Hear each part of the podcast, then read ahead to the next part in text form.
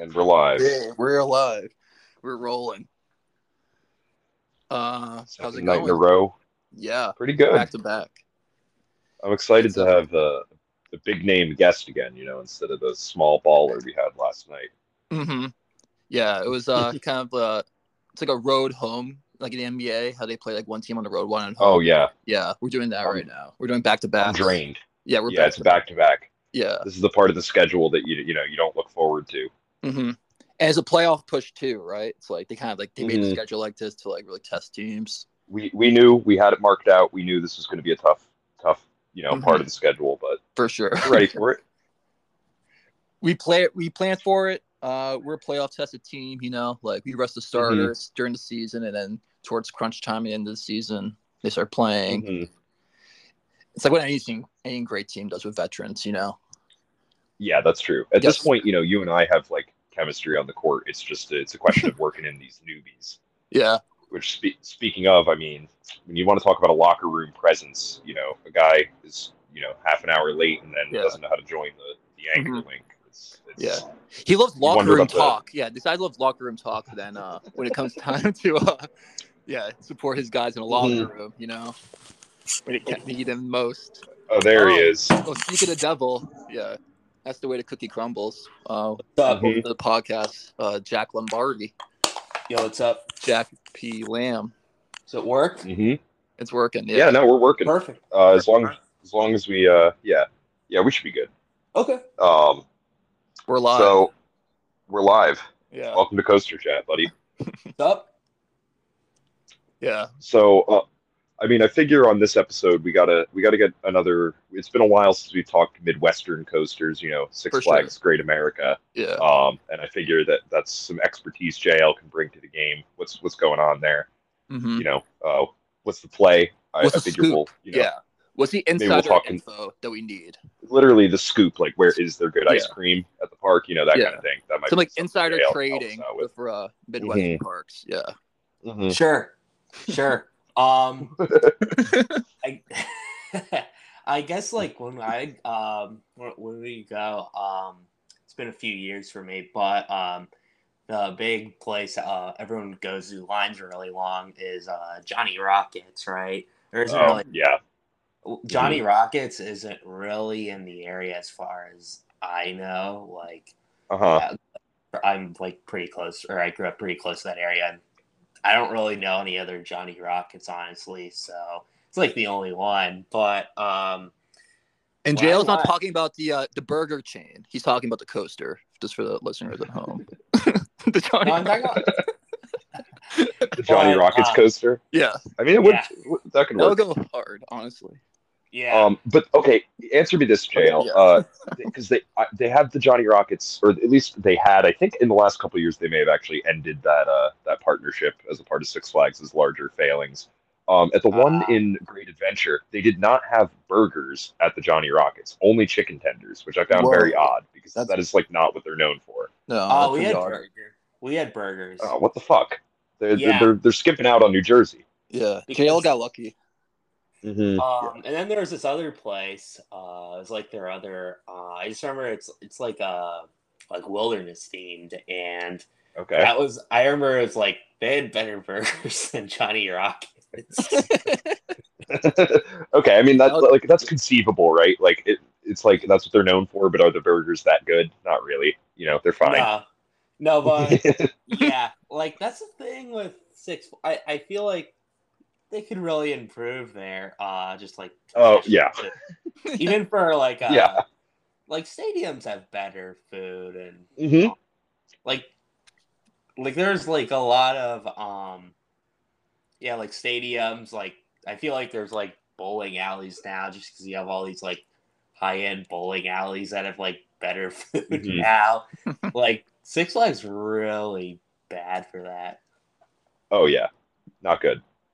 I mean, I think, you're right. In general, like, stadium food has gotten, like, more luxurious, if not better. I would say probably better, but, like, you can't argue that there's, like, more options. You can get, like, I don't know. Like, you can get variety at a stadium now. They try to have, like, local things. The food at Six Flags is, still pretty fucking bad. We talked about that a little bit yesterday. Chop 6, you ever been there, JL, when you were at Six Flags? The Chinese, like, Panda Express knockoff? I don't know. I've had, I know, I think I know what you're talking about. It's like a, they've like, it's like a food court, right? Where it is. Sometimes, yeah, it depends on the park, but yeah. I think it's near, ours is near X-Flight, if, funny enough. Okay, and, good ride. Yeah, I love X-Flight. But I get the pizza slices sometimes. Those are, what does that run you at Six Flags though? It's like a slice of pizza, like $10. Oh yeah, it's pretty ass. So yeah, you get like the, I mean, it'd be like a pretty big slice at least, to be fair, but okay. It's like, yeah, it was like the food court area of the park. It's like Sbarro's, right? It's like pizza that's kind of like, it's like all crust basically. I feel like those kind of pizza. Yeah, yeah.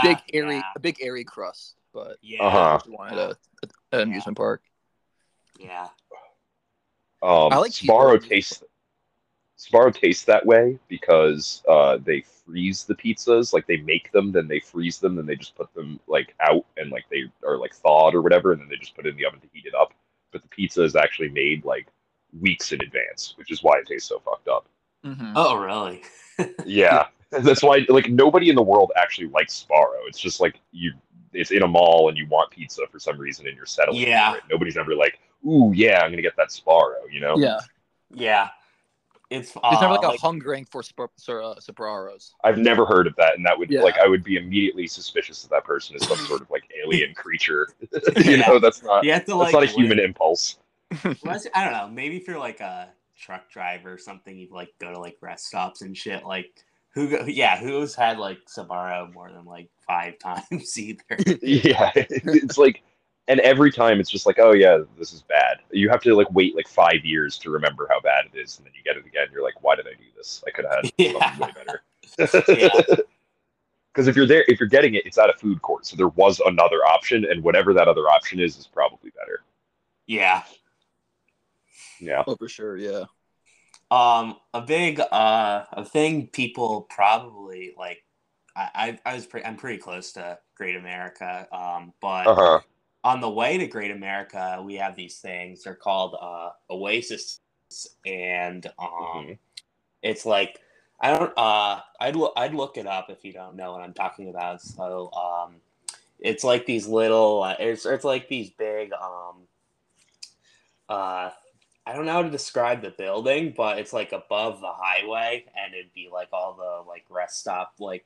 Joints like a Subway, and Express, shit like that, Auntie Annie's, all that shit, Sbarro. And that's like a big place to go before, like if you're pretty far from Great America, is going there. It's really cool just because I always thought it was really cool just because it's not like a traditional rest stop, right? It's just like the design's cool. It's like above the highway, like you're. Like the floor is directly above. Okay. Yeah. Now I can picture. I have not seen actually that in the U.S., but I weirdly have seen those in Europe. So really, maybe that's like I don't know who influenced who there. Yeah, it's near. There's one near O'Hare, but I was thinking of Sbarro just because. It's like on the way to Great America. Like that's like 10 minutes away from Great America, the Lake Forest one. And then it's also near Gurnee Mills, which is like a huge like outlet mall. I haven't been doing years, but they do have like a Bass Pro Shops and shit. Oh, Bass Pro Shops is sick. So, yeah, I know. Like they've got the pyramid right, but there's no roller coaster at the pyramid, and I feel like that's kind of a misstep for Bass Pro Shops. Like you could definitely. I definitely fit a coaster inside one. Yeah, I think eventually they will. They're gonna put some rides up at like the bigger Bass Pro Shops. It's just like it.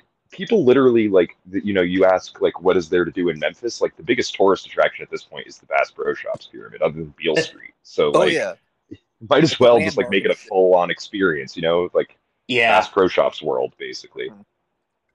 Avery knows probably knows what I'm talking about, but. Jordan's Furniture is like a store, and they have like the experience. They have like the trapeze and or like the one. It's the Mardi Gras theme. I remember going to the one in. Yeah, it's Mardi Gras, right? Yeah, there's one, and then there's like this huge like Jelly Belly like store, and then they have like a like they have an IMAX theater. Extreme, exactly. What the fuck? This is you walk through the furniture store. It's so you walk through the showroom and you see all these kind of like movie like quality seats and stuff that you use for like your den or whatever. Home theater. Yeah, so it's like a way to like attract people into like the showroom and like check out chairs and stuff. Yeah, which is kind of weird but cool. But there is a ride there, I think. Yeah, really? But I have not ridden in forever. That's like a real flashback for sure. Yeah, there might be, but I've only done the trapeze thing there. At least the one in Reading. Mm-hmm. Huh. Yeah, there's the Reading one. The Natick one I'm thinking of, right? It's like the one on the Framingham-Natick border. Okay. Yeah. There's another one, right? Yeah. I guess there is one in Connecticut, too. There is, yeah. The Jordans are big. England. Yeah, but that's like the only one. I mean, I know like furniture stores. Yeah, they do like try to like entertain the kids and shit, but that's like they spend most money. Oh yeah, definitely.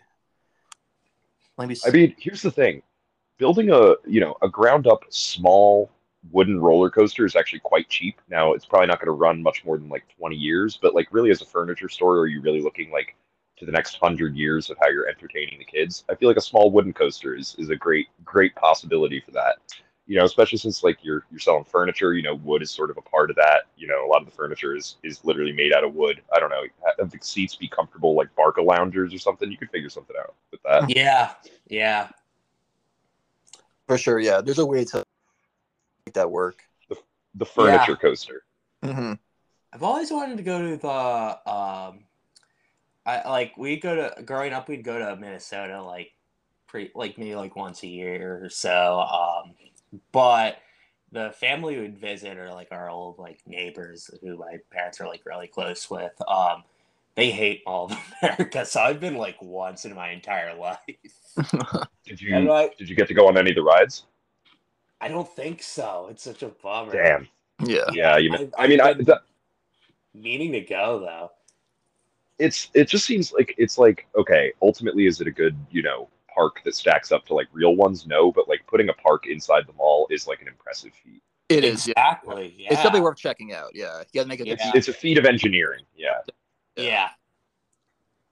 Is there any other, it's like the, I know, East Rutherford, they got like, mega mall, the American Dream Mall. Yeah. There's a few months before COVID.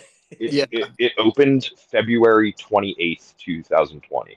Oh, I'm pretty sure it's the exact date. It's hilariously timed. Yeah. It's like could not have gone worse. Yeah. Imagine being there like March 5th or something, like before COVID kind of hits. So it's like the first few days, like before it's like, official, being like at that like indoor park. Like the vibes are completely off. Like the day before. Yeah. Oh yeah. Oh my God. Yeah. Well, it also opened with like basically no stores and has pretty much stayed that way its entire operating history. My friend lives in that area and like that's the mall he goes to. And when he goes to the mall and he's like, yeah, you have to like, you know, walk like half a mile between the stores because there's just like nothing in between. They're not like clustered in the same area. Mm-hmm. But they do have a Shrek-themed water park in addition to the coaster park. Cool. Yeah. I always forget. What's the Coaster Chat line on water parks? There isn't really an official like party line on them. I'm not necessarily like I'm not like grossed out to a point where I wouldn't go to them. But to me, the appeal of a water park is like it has to be a really hot day, and if that's the case, and you're at a water park, like it's going to guaranteed be like a complete zoo, madhouse. Like so many people also having that exact same idea. So you're never going to get like a situation where like, oh, the water park's not, you know, it's like you're waiting quite a bit in line for water slides. And it's, you know, it's not the most comfortable thing. Dorney Park out around here has like, you pay one ticket, like it's, you know, like, I don't know what it's like $45, $50 to get in. But then you have access to the water park also, but that creates like a logistical issue of like, am I wearing a bathing suit? Am I, you know, what am I dressed for? Mm-hmm. I've never done Hurricane Harbor. I don't know. I like it. I would obviously, but I'm pretty sure they're all basically the same. And I haven't been in so long. I went as a kid, but it was like, it was pretty good. It's just like, you know, the same issue with any water park, which is like, you kind of like feel like you're getting a head cold towards the end of it because some water got up your nose and there's like more bacteria in that than you can ever fathom. I was more of a water slide kid, honestly, than a coaster kid. Like before, like when I was really young, like we'd go to like the Dells and shit. Oh, nice. My parents are like, they're like my dad. I have like a germophobic dad, but I did. Okay. They did take us to the Dells, surprisingly. They didn't do anything. Yeah, that seems like a bad place to be a germaphobe. Yeah. They wouldn't take us to they just, like, slay on, like, the indoor pool on, like, the chairs. But, they had pretty sick shit. Like, the Dells is pretty sick. Like, that's a well-known one. Heard. Yeah, I mean, it's like Vegas for like 10-year-olds, right? Yeah. You should tell them that. That's a good advertising pitch. That's a great line. Yeah. You get they have they also have the coasters, or the theme park they have is Mount Olympus, which I've never gone. Yes. I've only gone there when the weather sucks. Like we've stopped there in the summer, but like we spend like an hour or like 30 minutes or we don't spend a lot of time there, but. I've done like Kalahari. I've done. I haven't done Great Wolf actually, but I've done a few of like the big time, like water park hotel out there. I've been but Mount Olympus has always looked pretty cool. They have like a big like. Oh hell yeah! Coaster. It's all wooden coasters. I don't believe they have a single steel coaster, which you got to respect that. Yeah. Yeah. I'm a big wooden coaster guy. Oh, wooden coasters rock. They're the out of control feeling, you know, the pops of airtime, the just general like nostalgic, you know, kind of vibe that they emit is just, it's all positive. Wooden coasters are really special. The feeling you get is the rattling around. It's just a little bit of roughness never hurt anybody. It's okay to be on a ride that's a little rough. That's fine. Yeah. Oh, definitely. Yeah. Especially if it has some history to it. Like you're riding something that's been around forever. Like in some cases, before, American Eagle's the one we'd go to. Yeah, that huge white one, right? Of course. Yeah, the right on the highway. And like it's a racing coaster also, if I'm not mistaken. Like they run, or it's supposed to. In theory, it could run two at a time.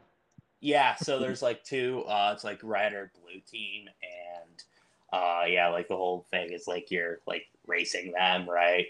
And then you have like the it's awesome like that. Yeah.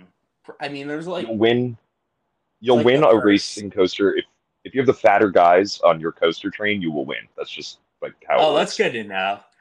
So you'll know if you're going to win based on just, like, looking at it before the ride even starts. If you see there's a whole bunch of fat guys on the other team, it's like, well, it's already over. Yeah. And then they have, like a rip-off version of it. It's called the Viper. Been on it before, but I just remember it being, like, really rough. So none of my friends one of my friends is like, I'm never going on it again. So I haven't been on – I've been on it maybe once or twice, but I've been on the American Eagle – probably 20 times. Yeah, just for that coaster alone, it's an 80-foot drop. Like, you saw like an old wooden coaster, you're gonna get that like right in your face. And that's right in the sweet spot of like a wooden coaster. Yeah, right? Goliath is like the sick one. Yeah, I mean, that's a crazy ride. Yeah, Goliath looks so sick. Yeah, also Viper. It looks like Cyclone. It's one of the Viper is a carbon copy of the Cyclone at Coney Island, which is. You know, the Hall of Fame. I guess we were talking exactly. It's a proven layout. It is. Yeah. It's crazy, like a really cool experience. Goliath when I went on it the first time. Mm-hmm. Lines are crazy, of course, but it was like we'd get like the season pass like a few years after it opened, but it was a really cool ride. And just like the concept of like going like upside down on a wooden coaster. Yeah, yeah. It's still a wild thing to me. You gotta give respect to the Rocky Mountain Construction Company. They really they do some good work. Mm-hmm. Yeah. Engineers. Get your hands all over the place with coasters. Like and they're when it comes to Goliath has one of these, and this is like kind of their signature element, you could say. It's got what they call a 0G stall, where you go upside down and it just kind of hangs you there for like a second, and then you come back. I've been on other rides that have the 0G stall, and that's a great element. It like you feel like you're like, sliding down out of your seat. It's good stuff. Yeah. Also near there, are you guys drop tower people? I don't really fuck with drop towers. I got to be honest. Yeah. It's not my favorite ride. I ride all the coasters first before it drops. They kind of freak me out. Yeah, I don't really enjoy that sort of motion. I have exceptions. Demon Drop at Dorney Park is amazing, but that you fall in a very different way because you're in like this car that like goes down a track. It's basically a roller coaster, as we've discussed. And then Tower of Terror at Disney World, I love. That's a great ride. But those are both very unusual drop towers in a lot of ways. Like, you know, Tower of Terror is enclosed and drop again is like this older type of drop tower where you don't just like fall down. You like kind of slide down almost like face first, which I think is more pleasurable. Yeah. One of the fails my parents did, few fails, so all due respect, they never took us to fucking Disney World. Come on. Yeah, see, I've never been in this like, Florida even. It's like, okay, from a standpoint of like a place for a kid to go on vacation or whatever, it's like, sure, it's great, but it is very expensive. It costs about as much to go to Disney World as it does to like go to Europe. It's crazy when wild. It costs like, the passes, the hotel, you know, the like just like the price of everything there. It's like, you know, they put it at just that price point where like parents will be willing to pay for it for their kids, but it's like if it was $1 more, they'd be like, that's just ridiculous. They just kind of have like all this science figured out to like vacuum money out of people's wallets. Yeah, right. It looks sick though. Like looking at, I've been to Disneyland though. I was like the perfect age. Okay, yeah. Well, it's like no Epcot, no. It's basically just the Magic Kingdom, but it's pretty much all the same rides. Yeah. I remember Splash Mountain was like the big coaster I went on. The canceled ride. Now it's being rethemed. I don't fully understand it. I think it was so there was like you as you're going through the part where you're like making your way up the mountain, right? There's like a band that plays, and I think they were like kind of in blackface or something. And I kind of vaguely remember that as a kid. So they really took that out initially. Yeah, it's like I don't know, like. You could just take out the blackface band and continue the ride as normal, I think would be one solution. But I think they're like reimagining it is what they're saying or something. So it's going to be something else. I mean, I don't know how you could get rid of that. That is like the, you know, it's an iconic ride. Yeah, it's that in like Space Mountain, right? Mm-hmm. Yeah, exactly. Which Space Mountain is sick because it's like you go like 35 miles per hour, but they've like polled people coming out asking them how fast they thought they were going on Space Mountain. Right. And people generally say like 60, 70 miles per hour just because you're in the dark. It feels so much faster. Yeah. I love dark rides are cool. Yeah. It's cool. It's a good trick. It's the way they set up the track too, going in like a million different directions. And you're just getting like tightly like spun around, just like the sharp turns. Exactly. Yeah. Sharp turns to so you feel the forces even though you're not really dealing with like a ton of speed or a ton of height. It's like, you know, 40, 50 feet tall, and like so it tops out at like 32 miles per hour, but it is you know, a ride it's like that like, kids are scared to get on, you know? Yeah. It's like a mind games coaster essentially. It's like exactly. Abilities like in the dark and all. And... Mert, have you ever been on the Dark Knight coaster at Great Adventure? Yes.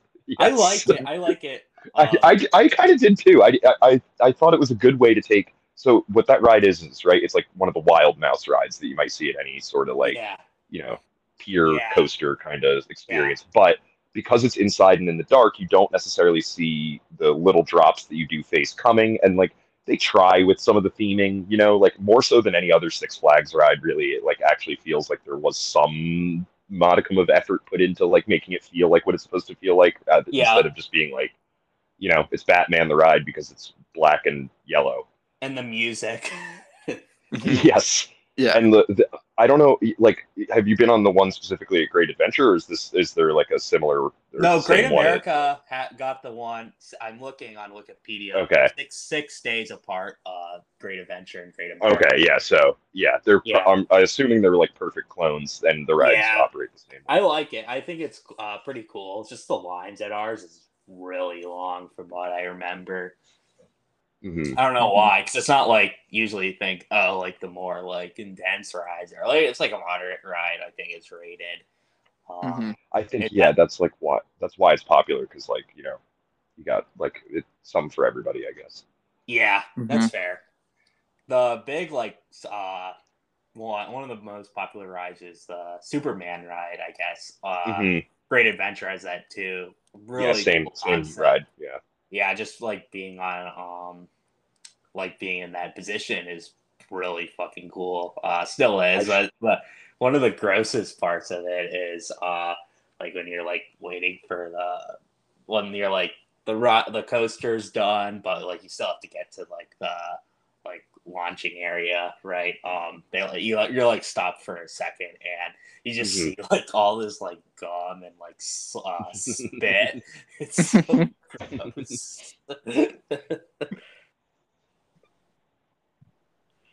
And it's like, yeah, it's like gum, like probably from like 20 years ago. Oh yeah, they're never cleaning that. They don't. They barely have the staff to like, you know, run the parts of the park that they're trying to run, you know, doing stuff like that. It's the same crew as like the last 10 years or 20 years, you know. It's like everyone knows each other. No new hires. I think the problem is honestly the opposite. It's that they like have 12-year-olds working there, and so it's they don't know how to do anything. Yeah, gotcha. So it's not that like old people are. Yeah, they're hiring from my high school. Had to ask. That's the Six Flags model. Yeah, and one of my friends actually worked with them one summer, but he wanted to like, you know, like do like a ride or like or get a ride or some shit. But what they gave him was like cashier for the staff cafeteria. Yeah, that's. I mean, on one hand though, you don't have to deal with people, because like when you're a ride op, you got to deal with everybody trying to bring their phone on the ride, and that seems like the most that and like. Having to tell fat kids that they're too fat for the ride seems kind of brutal. Oh yeah, that's a tough conversation right there. And like the parents, it's got like the parents now, like, hey, your son right here is a little too big for this ride. I saw it happen. At Busch Gardens Williamsburg when I was there last summer. The like dude in front of us, he was like, I don't know, he's probably like college age or whatever. He's with his little brother. And he was like just too fat to fit on the ride, and they like told him he had to get off, and just like. It was like a train wreck. I couldn't look away. I was like, oh my God. He was just too fat. He's going to cry. I know. He's like a few pounds overweight for the ride. I don't remember a kid ever getting kicked off for being too fat. I do remember a woman. It can happen. Goliath was the one time. I just remember it was a huge delay. Yeah, it slows things down. They have a term for it specifically at Disney World. They call it the large guest problem, in that like so many of the people that go are too fat to fit on any of the rides, so they can't really like they have to figure out ways to have things for them to do, because it's like you're not going to fit on any of the rides safely. I like that term. It's like probably from the 50s. They haven't bowed down to wokeness by like making it more PC. It's like probably exactly. Like it's like it's bowing down to woke culture. Yeah, that's the amusement park. Yeah, it is. Yeah, exactly. The final frontier. With all right, that's a question, force. I guess. It's been a few years for me, pre-COVID, right? So the last one went on to a park. Any woke amusement parks? No, I don't think so. But I think the closest you could get is like kind of like put their finger on the pulse of like trying to have new things in culture, especially like, you know, parks like Six Flags and the Cedar Fair parks that don't necessarily have a ton of like intellectual property. They can't just make it like some Marvel movie or whatever. They try. Six Flags is currently trying steampunk theming out, and they have like steampunk parts of the park now in a couple of the parks. I think they're trying to like make that a thing. Yeah. And it like, you know, plays that awful kind of like steampunk kid music where it's like electro swing and they're like, you know, they have a ride called like what is it? Dr. Diabolical's Dive Drop or something like that. What a name for a steampunk.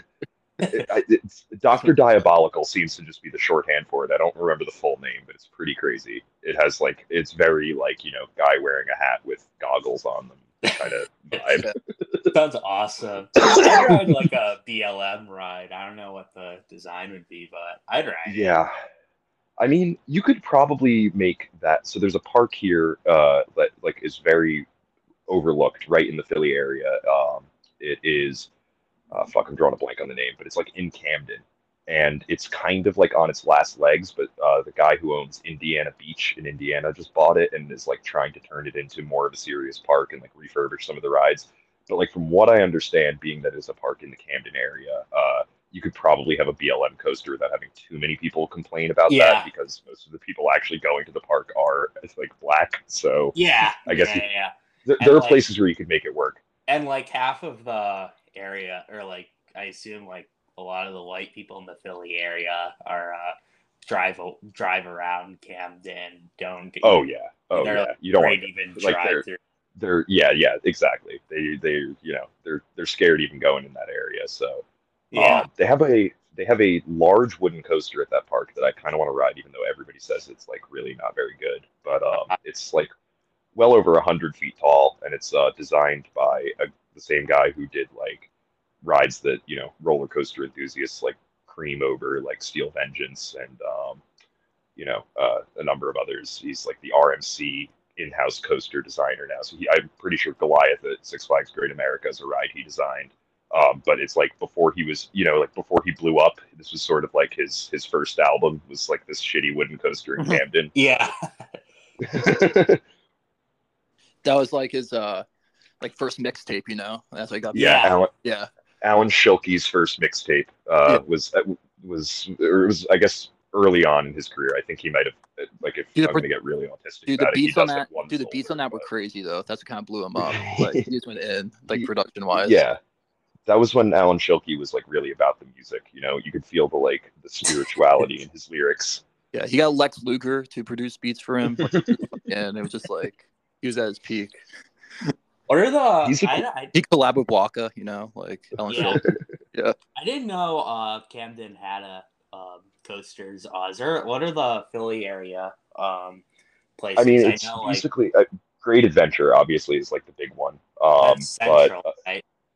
Yeah, it's I guess the idea behind the park is that it's like halfway on the turnpike between New York and Philly. So it's probably like 40 minutes from here. It's closer than any other park other than the one in Camden. Then you've got Dorney Park up in like Allentown, which is definitely shittier, but is fine. I was there last year. And then Hershey Park would be the other big one. Yeah, which is probably like 2 hours away, but Philly people love Hershey Park. Hershey Park's cool. I mean, I liked it a lot when I went in middle school. I didn't really like. I remember I spent a lot of time in like the water park area. Weird enough. Okay. Yeah, but I thought it was, I mean, I just remember they had like the Hershey ice cream too, which was pretty cool. Pretty neat. You really get like candy and shit there. Yeah, I mean, certainly if you're into candy, it's a, you know, it's a destination. Although my impression when I went this past year is I actually weirdly remembered there being more candy when I went as a kid, and I was like, "Where's the candy?" There wasn't that much of it. So really, I don't know. Oh, and maybe you guys got chicken Pete's there. Wow, I didn't remember that. I would have gone asked if I could go there if I saw it, because I want those crab fries. Look really fucking good. Mm-hmm. So the crab fries are good. But the thing is that like you have to have someone to split them with. I have on a couple occasions at Phillies games made the awful mistake of just soloing a thing of crab fries, and I literally felt like hungover within like 20 minutes of eating them because the dehydration that those like that's probably like it's an instant 2 weeks worth of sodium. Yeah, it is so it is like you feel how bad eating those are. Yeah, I've had replicas. The Eagles bought one of the Eagles bars. I go to.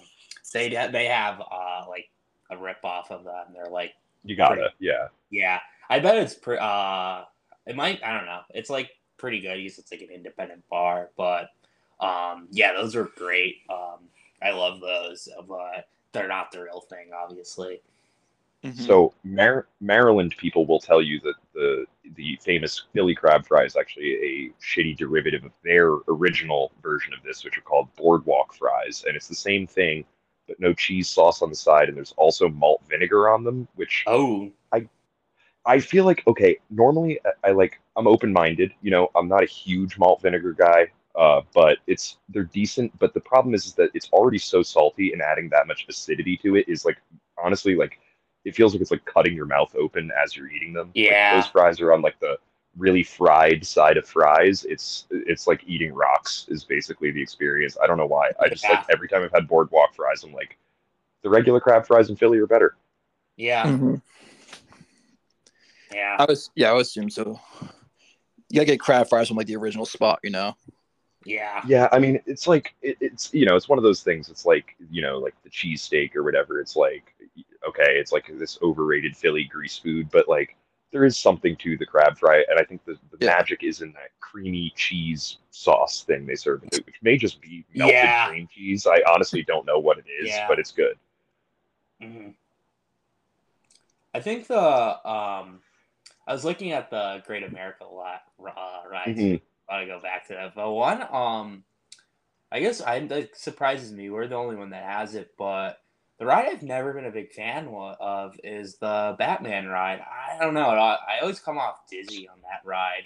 So, Six Flags, there is actually one of those basically at every Six Flags park. Yeah. But the one in Chicago is the original one. So, I don't know. I don't know if there's any actual difference, but maybe you're riding the OG one though. That's the thing. The extra couple of years of experience maybe is just it's showing its age. I don't know, but the one I'm at Mountain's sick though. I think that one they really keep up because that's always popular.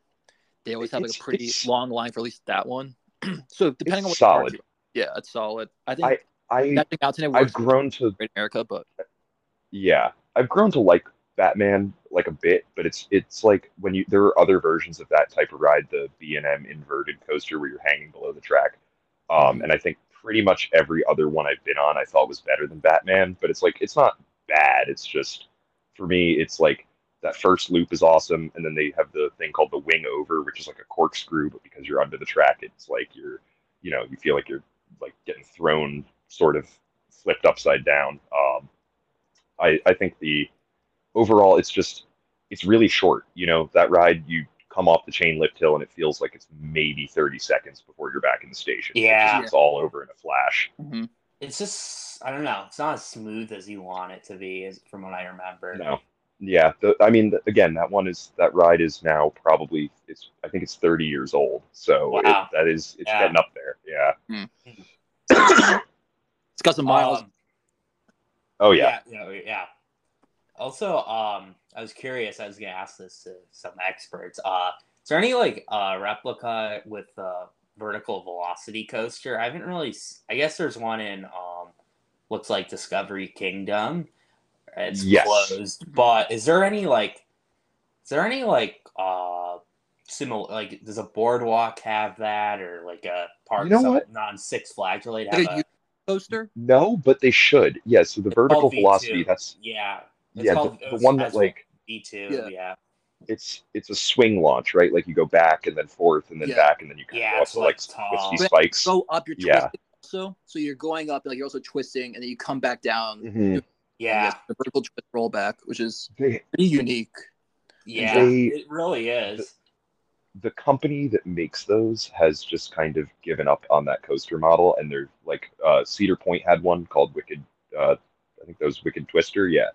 And it's RIP. I think it was disassembled last year in the off season. So it they're dying. They're very rare. Dorney Park supposedly has one, but it has not been operating for like multiple years now.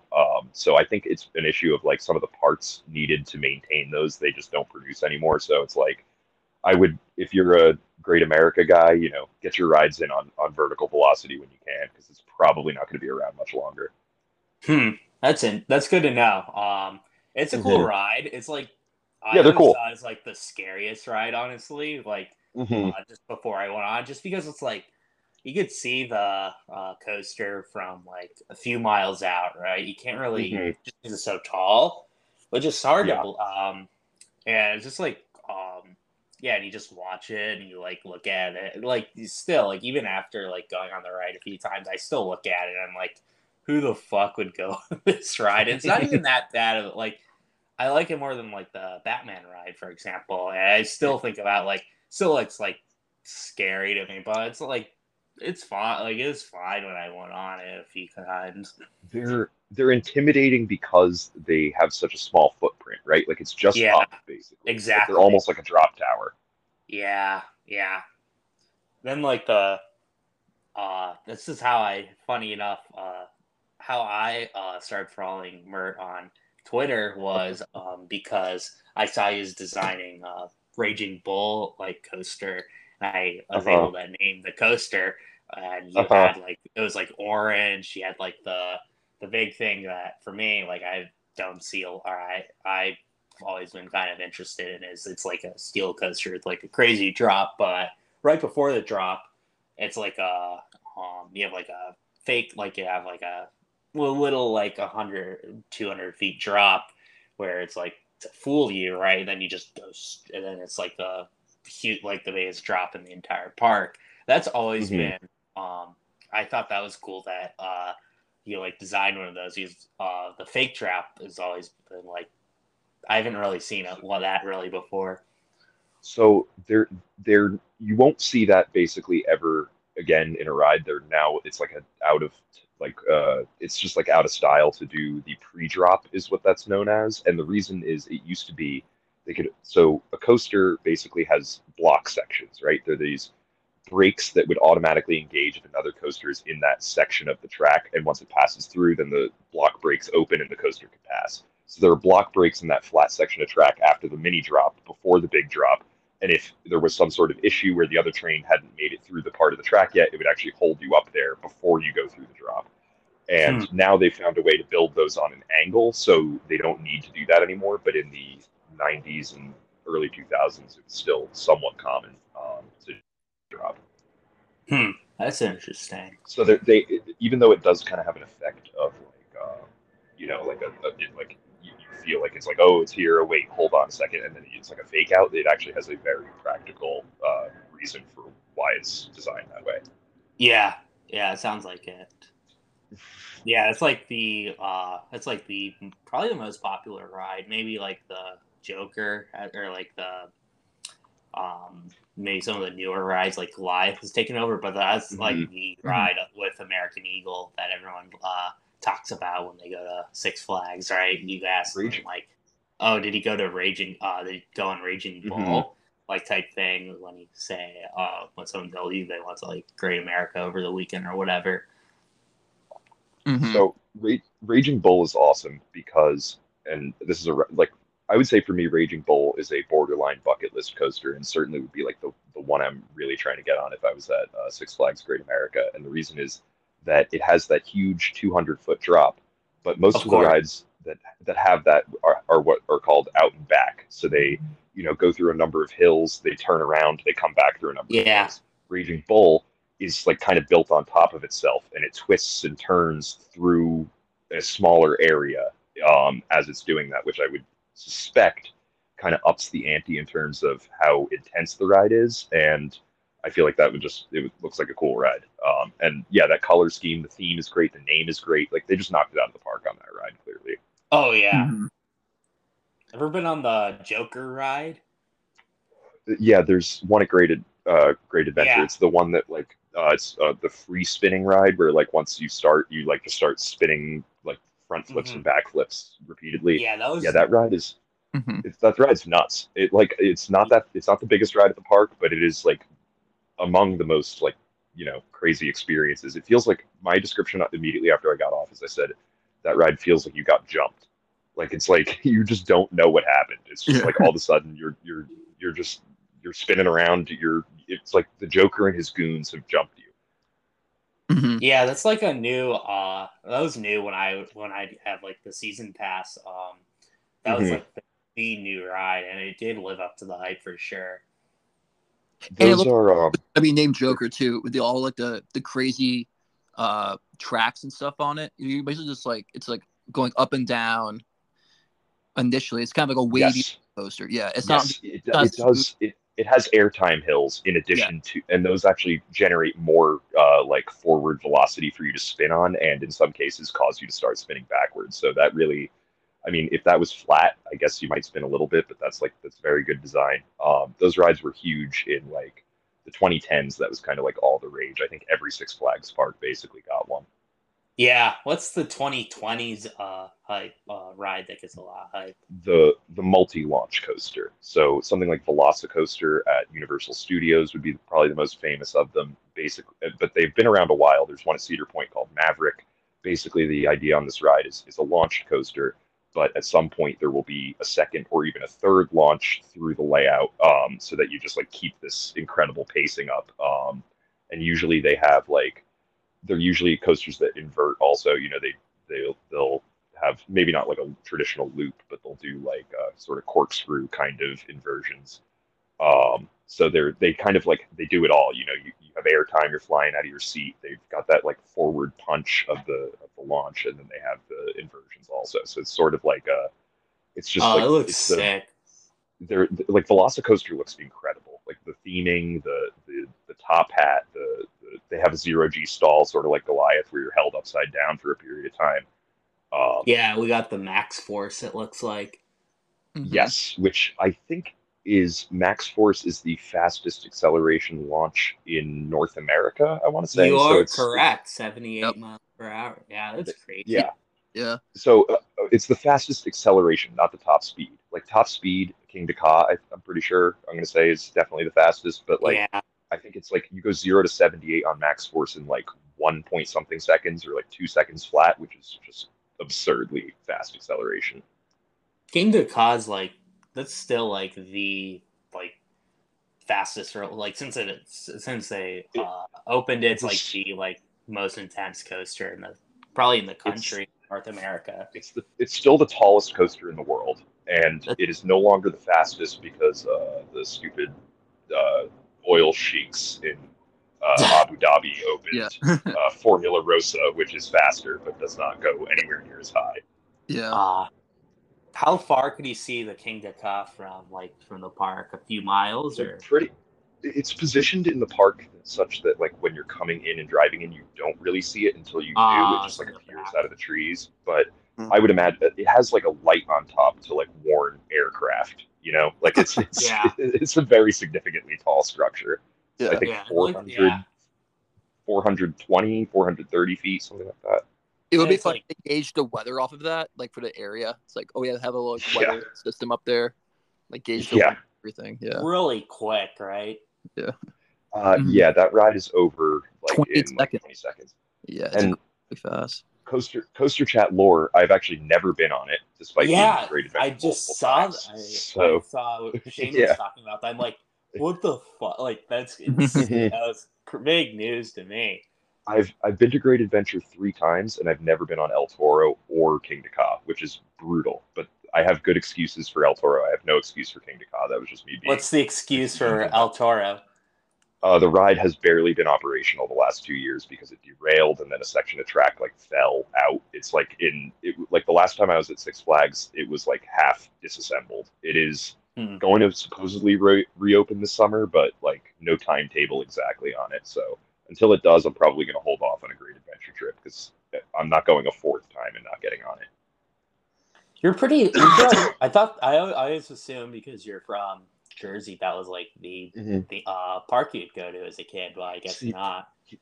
Here's the real rub is that I didn't really like roller coasters until I was 28 years old, which is some would say is an unusual path. But I went to Six Flags as a kid, and I just went on Batman and Medusa, which used to be called Bizarro. before that was called Medusa once again. They used to have this smaller wooden coaster than El Toro, which was called Rolling Thunder, which gets a lot of hate, but I think it was a good ride. It's no longer there. But yeah, I mean, it's just a case of I was scared to get on something like El Toro or Kingda Ka when I first went, and then since I've been back, El Toro at least has been pretty much just not operating. Kingda Ka is just a case of that line gets pretty brutal. Yeah. Mm-hmm. Avery, you've always been a coaster guy, right? I probably took the same path as Mert, where like I was probably kind of interested as a kid, but later on in life, in my 20s, it kind of picked up again, where I got into coasters and just amusement parks in general. Like with the ones out here, there's so many like good coasters and stuff. So yeah, what's your favorite in SoCal? My favorite SoCal park, if I had to pick one, probably SeaWorld San Diego. Like the day I had there was incredible. I think I got everything out of it that I wanted to, but I need to go back to Magic Mountain again because I didn't ride all the coasters there. I feel like if I went back to Magic Mountain and rode like all the ones I missed and kind of completed my trip in general, then I would say that's my favorite park. But I still need to explore Magic Mountain more. I was very impressed with SeaWorld San Diego, though, going into, like, that day and stuff. It was a good amount, like, of rides and stuff. They were building more as, like, I was there, too, so I knew, like, it's going to get better in the future and stuff, so it's a park that you want to, like, keep, like, a tab on and stuff, because they're going to keep growing. It's on the come up. They're going to be, like, stiff competition now, or just, like, like 1 and 2 now with Magic Mountain. Oh, really? Not because I thought the document. So no one gives a shit about the documentary. That's you. Well, obviously that's the worst part about SeaWorld, where they need to fix their whole like animal, like cruelty situation and stuff. I think they should fade out obviously from like the whale shows and stuff, and just build more coasters and just dedicate themselves to that. That's the answer. Just like. Give up on the like weird animal park angle, and just be like, all right, yeah, this is a park where we have a ride called, you know, an emperor penguin or whatever, instead of actually having those. And also, I love Knott's too. The day I had a Knott's was great. I think I rode I missed one coaster there, but everything else I rode. And I would say that's probably it's a good like 2 or 3 park in like SoCal, I would say. But it has all the history, though. I mean, if Knott's built more coasters, then they can easily be the best park in the region. Damn, that makes... I'm just reading about the orcas in SeaWorld. That's insane. Like, I didn't know they could live up to fucking 100. They don't. We actually we were discussing this yesterday, and we were guessing how long they lived. We said 50, so 100 makes that actually quite a bit worse. It's kind of like the elephants. It's like the one, like they're my favorite animal. They're like the one animal, right, that lives like significantly shorter in captivity. Yeah, it's just like I don't know. Like sadly, I've seen a lot of elephants over the years. I'd be totally fine if they were limited in zoos.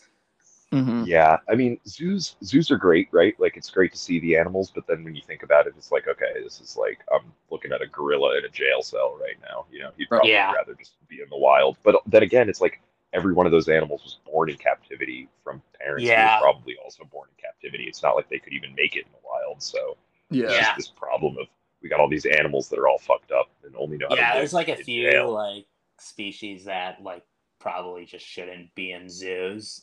But, like elephants, obviously. Elephants, they're too big. They're too big to keep locked up. Yeah, like that. I guess like I don't know. Like when I went to SeaWorld in San Diego, I only really remember like the orca show and shit. I don't really remember any of the rides. I was really young. They didn't have any until like 2013, I think. I mean, they had like one water ride, but they didn't really have any coasters to speak of until very. Oh, really? Electric Eel was good The Electric Eel was the one I rode first, which was pretty impressive. I liked that one. I thought that was a pretty, like, enjoyable ride. It was a good, like, I guess centerpiece. I think Emperor is probably the main coaster at this point, yeah. But that's brand new, basically. Brand new, yeah. That's when I need to ride. Like Emperor's nice, but Electric Eel when I went was probably the best one. Manta was great, and Tidal Twister. Like I think there were three solid coasters there, and they have more on the way. So I feel like if they just change their whole like model and stuff there, they can be like a legit park. Orlando is the one that Orlando has like fully like basically transformed. I mean, they still have the animals, but they've like 6 or 7 coasters at the Orlando Sea World now. So it's like very much a full day coaster park at this point. Mm-hmm. What the fuck? They had one in Ohio. That's insane. Yes. So there was a Sea World Ohio that was also in the same park. Was for a time this other park called it was just like this lake called Geauga Lake. And the other side of it was the Six Flags. And then at some point, I think Six Flags bought Geauga Lake to try to compete with Cedar Point. But that was very stupid because Cedar Point is like an institution and Geauga Lake was always second fiddle. And then they sold it and like sold all the rides and shit. So it was like this weird, I think Geauga Lake used to be like across the Midwest, there are places like this, these like sort of man-made lakes that they tried to make like weekend destinations through like old style amusement parks and like setups on the beach to like sit by a shitty lake in Ohio, which used to be the best vacation you could take in like 1942. Yeah. And then you know, air travel kind of killed that entire vacation model for the most part. Yeah, that sucks. Mm-hmm. No, I kind of have a damper on that. Kind of off topic, but yeah, I was reading my hometown's like history. They had like a theme park and shit, like pre-50s, and this is like a town of like 8,000 people because there's like always been like a Marriott there, and it's like kind of like halfway between Milwaukee and Chicago. It's closer to Chicago, but it's like a it's like on the highway, like from the way to Milwaukee and Chicago. Mm-hmm. And like reading they had a fucking theme park, I'm like, holy shit! Like, why would he go here, right? And I guess thinking about it now, it's like one of the vacation spots you go to pre-flying. Yeah. Mm-hmm. That's what Knoebels is, and it's just somehow survived into the 21st century. Well, most of those other ones failed. I guess it's just it's kind of like a case of like, you know, do you really have like a dedicated group of people that are never going to be able to afford a better vacation than this? And Knoebels did, while some of those others didn't.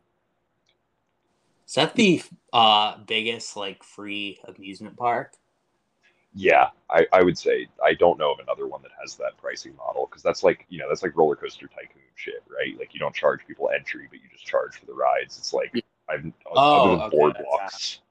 Yeah, so it's like the island, like you pay for each ride. Yeah, yeah, exactly. But it's very cheap, like Venice, I think, or what? Yeah, like the Santa Monica Pier. Yeah, they're all the coaster. Yeah, yeah, yeah. It's at like, okay, so for comparison, at Wildwood on the Jersey Shore, one ride is $16. Oh my god! Oh man! To ride Phoenix, which is my #1 rated roller coaster in the entire world, it is $3. Wow! So yeah, it is.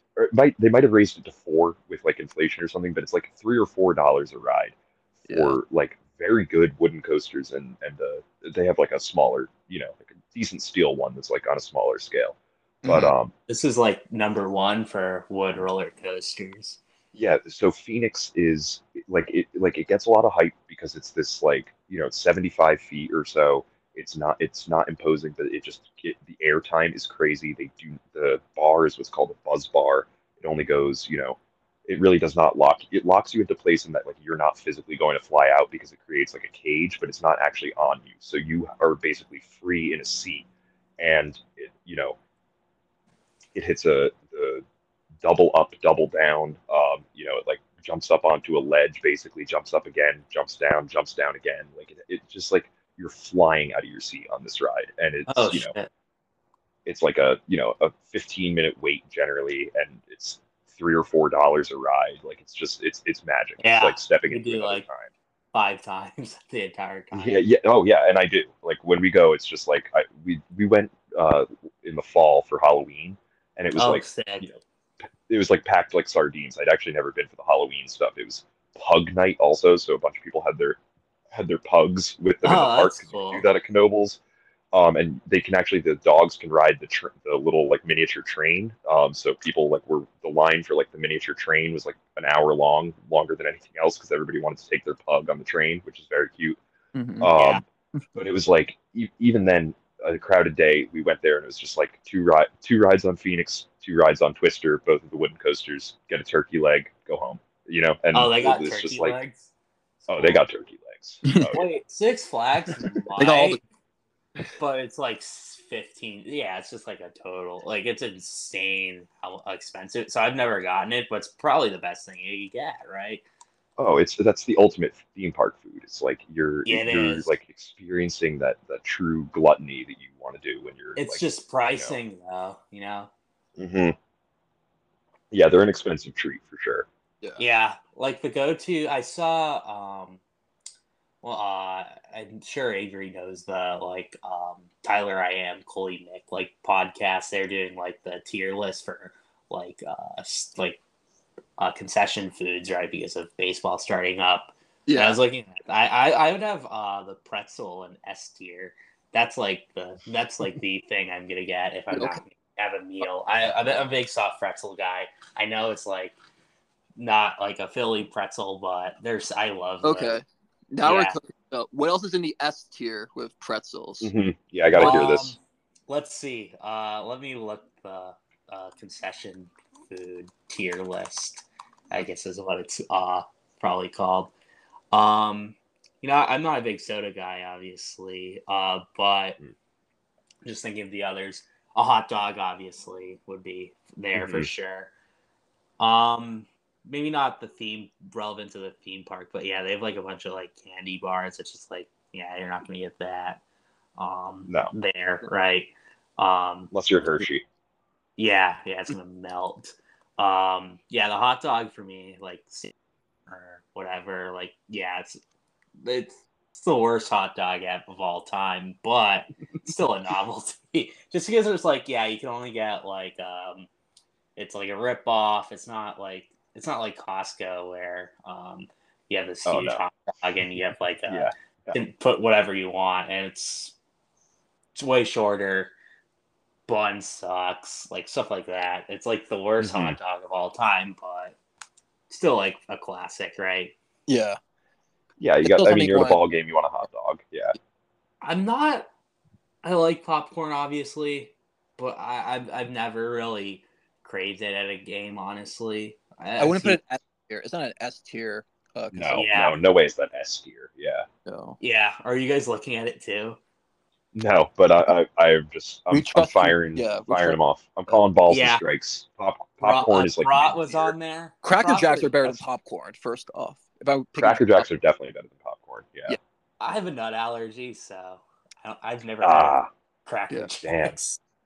They're good. Yeah. They are good. Yeah. Mm-hmm. Thoughts and prayers to JL. He can't have Cracker Jack. Yeah, damn. Yeah. Buy me some. Sucks. Don't buy him some peanuts and Cracker Jack. He'll never come back to the hospital. Yeah. Yeah, he'll go to the hospital and never come back. Yeah, that's the thing about those peanut restaurants, right? I've never been to Texas Roadhouse, but there's this pizza place in the North Burbs. It's called Bill's Pub. Their big thing is they have like peanuts like on the table. It's like a total mess, right? Yeah. But every time we go now, my parents are like, "Oh, can we get peanuts in the baskets instead of like on the table?" Like Five Guys must be torture for you with all the peanuts there. They got rid of it. Yeah. Oh, they did. Oh, okay. So that's what I heard. I haven't been to Five Guys in a minute, but they have a big bag. They have all those big bags. Actually, the last time I went in Dole's November when I was flying home. I just got a burger because I realized shortly after the peanut oil. So it's not even really doesn't affect the people allergic. I think Chick-fil-A uses it too, but Yeah, it's not really any. It won't really affect you. But I've never had the fries, and that's like the big thing with Five Guys, right? It's the fries. I always thought, I can't have them, right? Mm-hmm. How you with Thai food with the peanut allergy? You gotta just. I honestly, I've always felt Chinese food was a bit tougher. Like, okay. I love both, but Thai food's been pretty good for me in my experience. I'd say, Chinese food's probably a bit harder. Mm-hmm. But I'd say, like also the fish allergy too. With like Jack, it makes sushi tough. It's like I rarely have sushi, but I do love hibachi, which I don't know. It's like I've always been pretty impressed with the whole cooking in front of you, giving you a broccoli to toss. I feel like hibachi's dying. Am I crazy for saying that? Like, I feel like I see places like I remember going to as a kid are gone, and like I feel like nobody's opening new hibachi restaurants. Yeah, there's a new. I don't know. Yeah, it might be like if there's new hibachi, maybe the Midwest is keeping it alive. I don't know, but in the Northeast, it feels like it's dying. You don't, not any new ones, but I can't think of any closing is the thing. Okay, staying alive, keeping their head above water. Yeah. Respect. What was I gonna say? Yeah, it's probably like a COVID thing, right? I don't know, just because of like sanitation, it's kind of like the we don't see big a lot of hibachis. I mean, like they're not as big as they once, but they're still like good ones in LA and stuff. And the one like it's you also go to them. Yeah, it seems like an LA thing, right? Yeah, like that seems like LA invented that. Like there's a show element. It's Japanese. Like all this is kind of screaming California to me. It's a California invention. Yeah. Kind of similar. I bet Avery knows what I'm talking about. Fire and Ice, that club. I believe so. The one in Cambridge, right? Or I went there, as a kid. Yeah.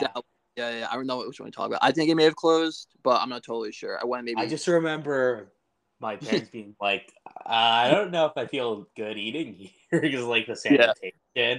But you dumped the cold food like on the hot surface, right? Yeah.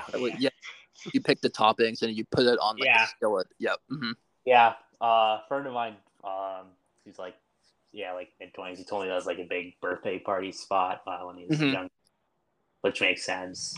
But yeah, that was like a big deal, like 10 years ago. I haven't heard about it. That was a big thing back then, though. Like people going to Fire and Ice, and it was kind of like a new way of like going out to eat and stuff.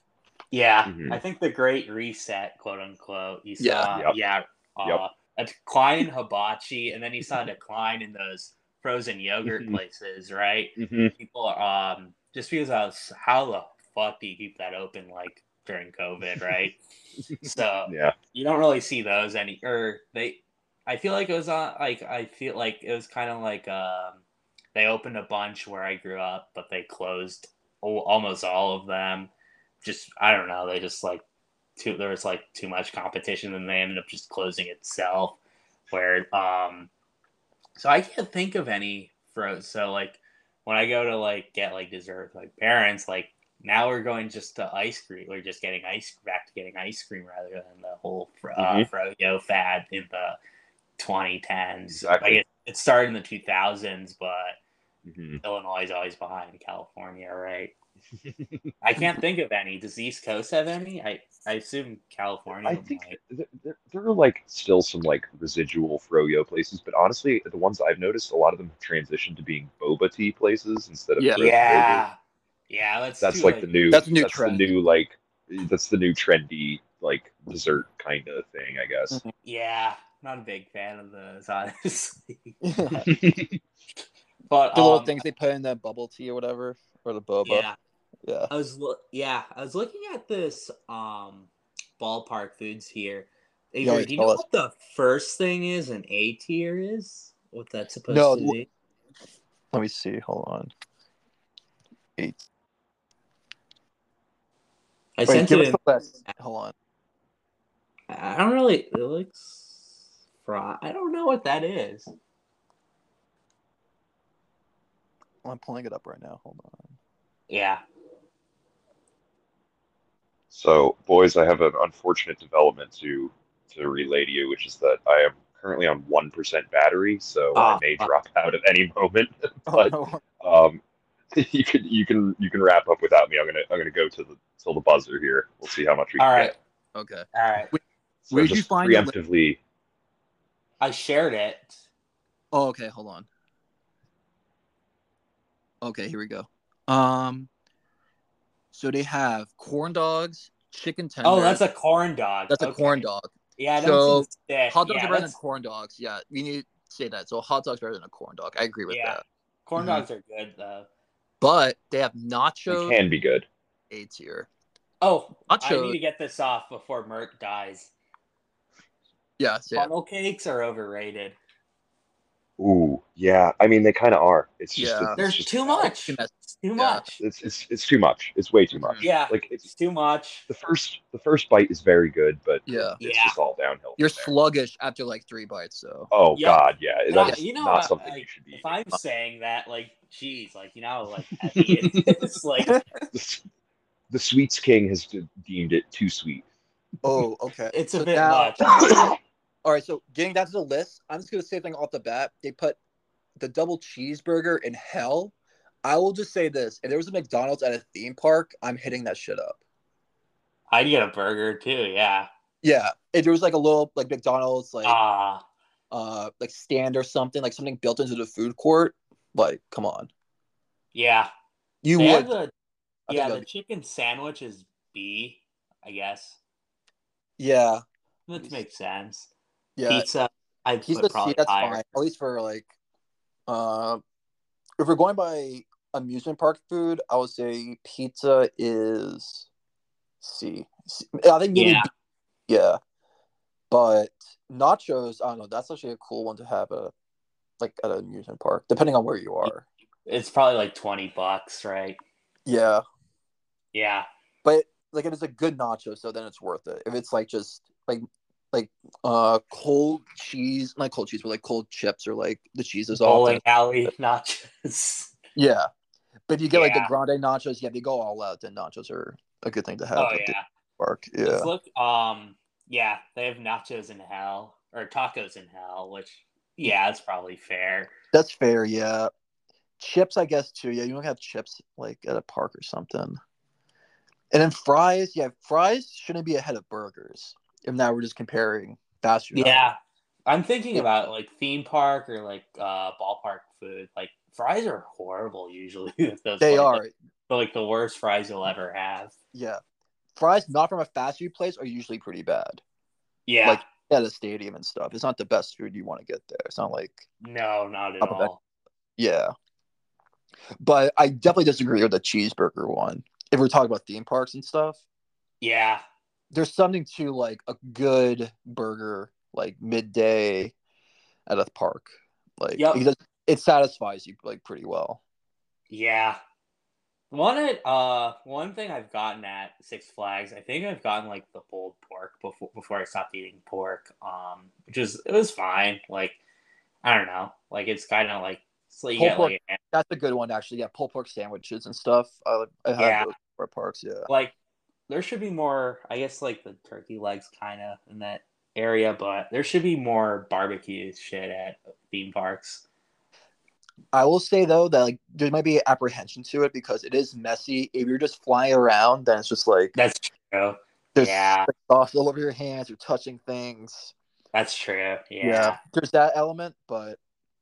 Yeah. I mean, the taste alone is amazing. At least it would hit the stomach haunted or something, like having barbecue. Mm-hmm. Churros are not on the list, but I feel like churros are A tier. Yeah, yeah. I like churros and ice cream a lot, like the quintessential, like, SoCal amusement park. Like, I bet. Yeah. It's the best. Yeah.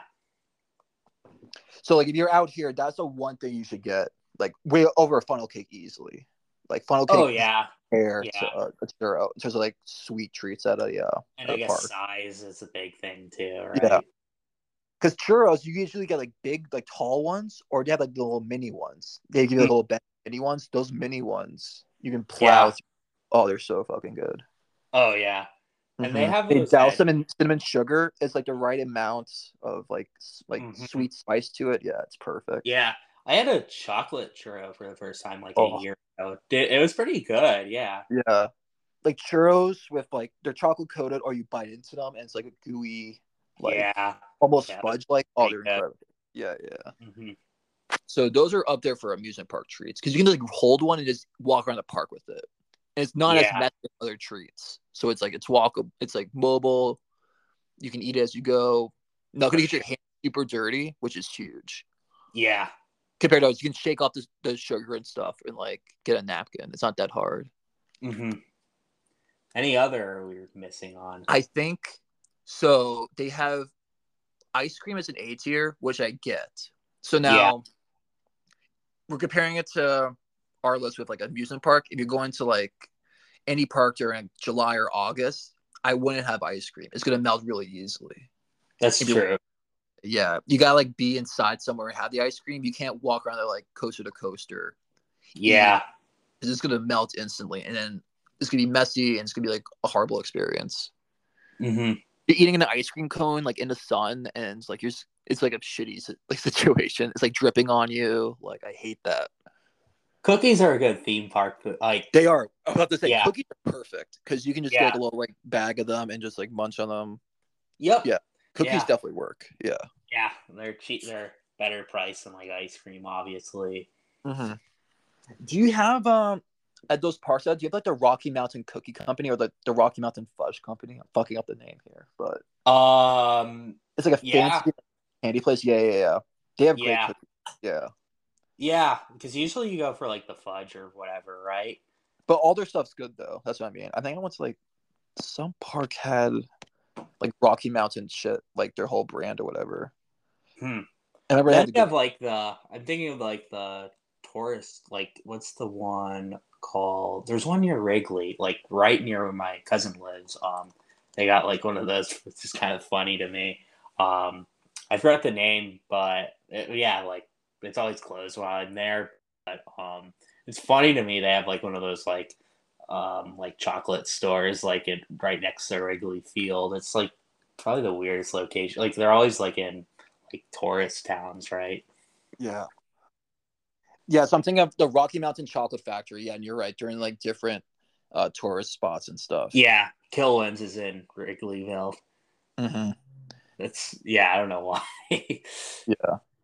And I stand corrected. So I think they just sell chocolate. They might sell cookies. Yeah. They have ice cream for sure. They definitely have ice cream. Yeah. I've had ice cream like the ones out in Colorado and stuff. Yeah. You get like the chocolate covered Oreos or whatever. Yep. Absolutely. Yeah. The best ones. So that's the list then, right? Yeah. All right, so we got that all done. So, thanks for having me, of course. For sure. Oh, definitely, dude. It was a ton of fun. I'm glad we had you on. Appreciate it. Yeah, it was it's gonna be a fun episode.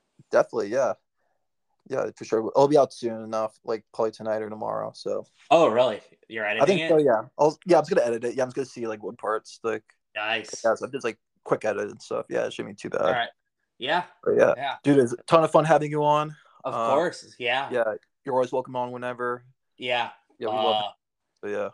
But I guess I'll plug my handle. Follow me at Jack P. Lamb. Yeah, you can easily find him on Twitter. He's all over the place. Yeah. Oh, yeah. And it was great to have him on. Yeah, of course. Yep. Anytime. Absolutely, yeah. So until next time, this is Avery, and yeah, it's Jack and Mert's somewhere.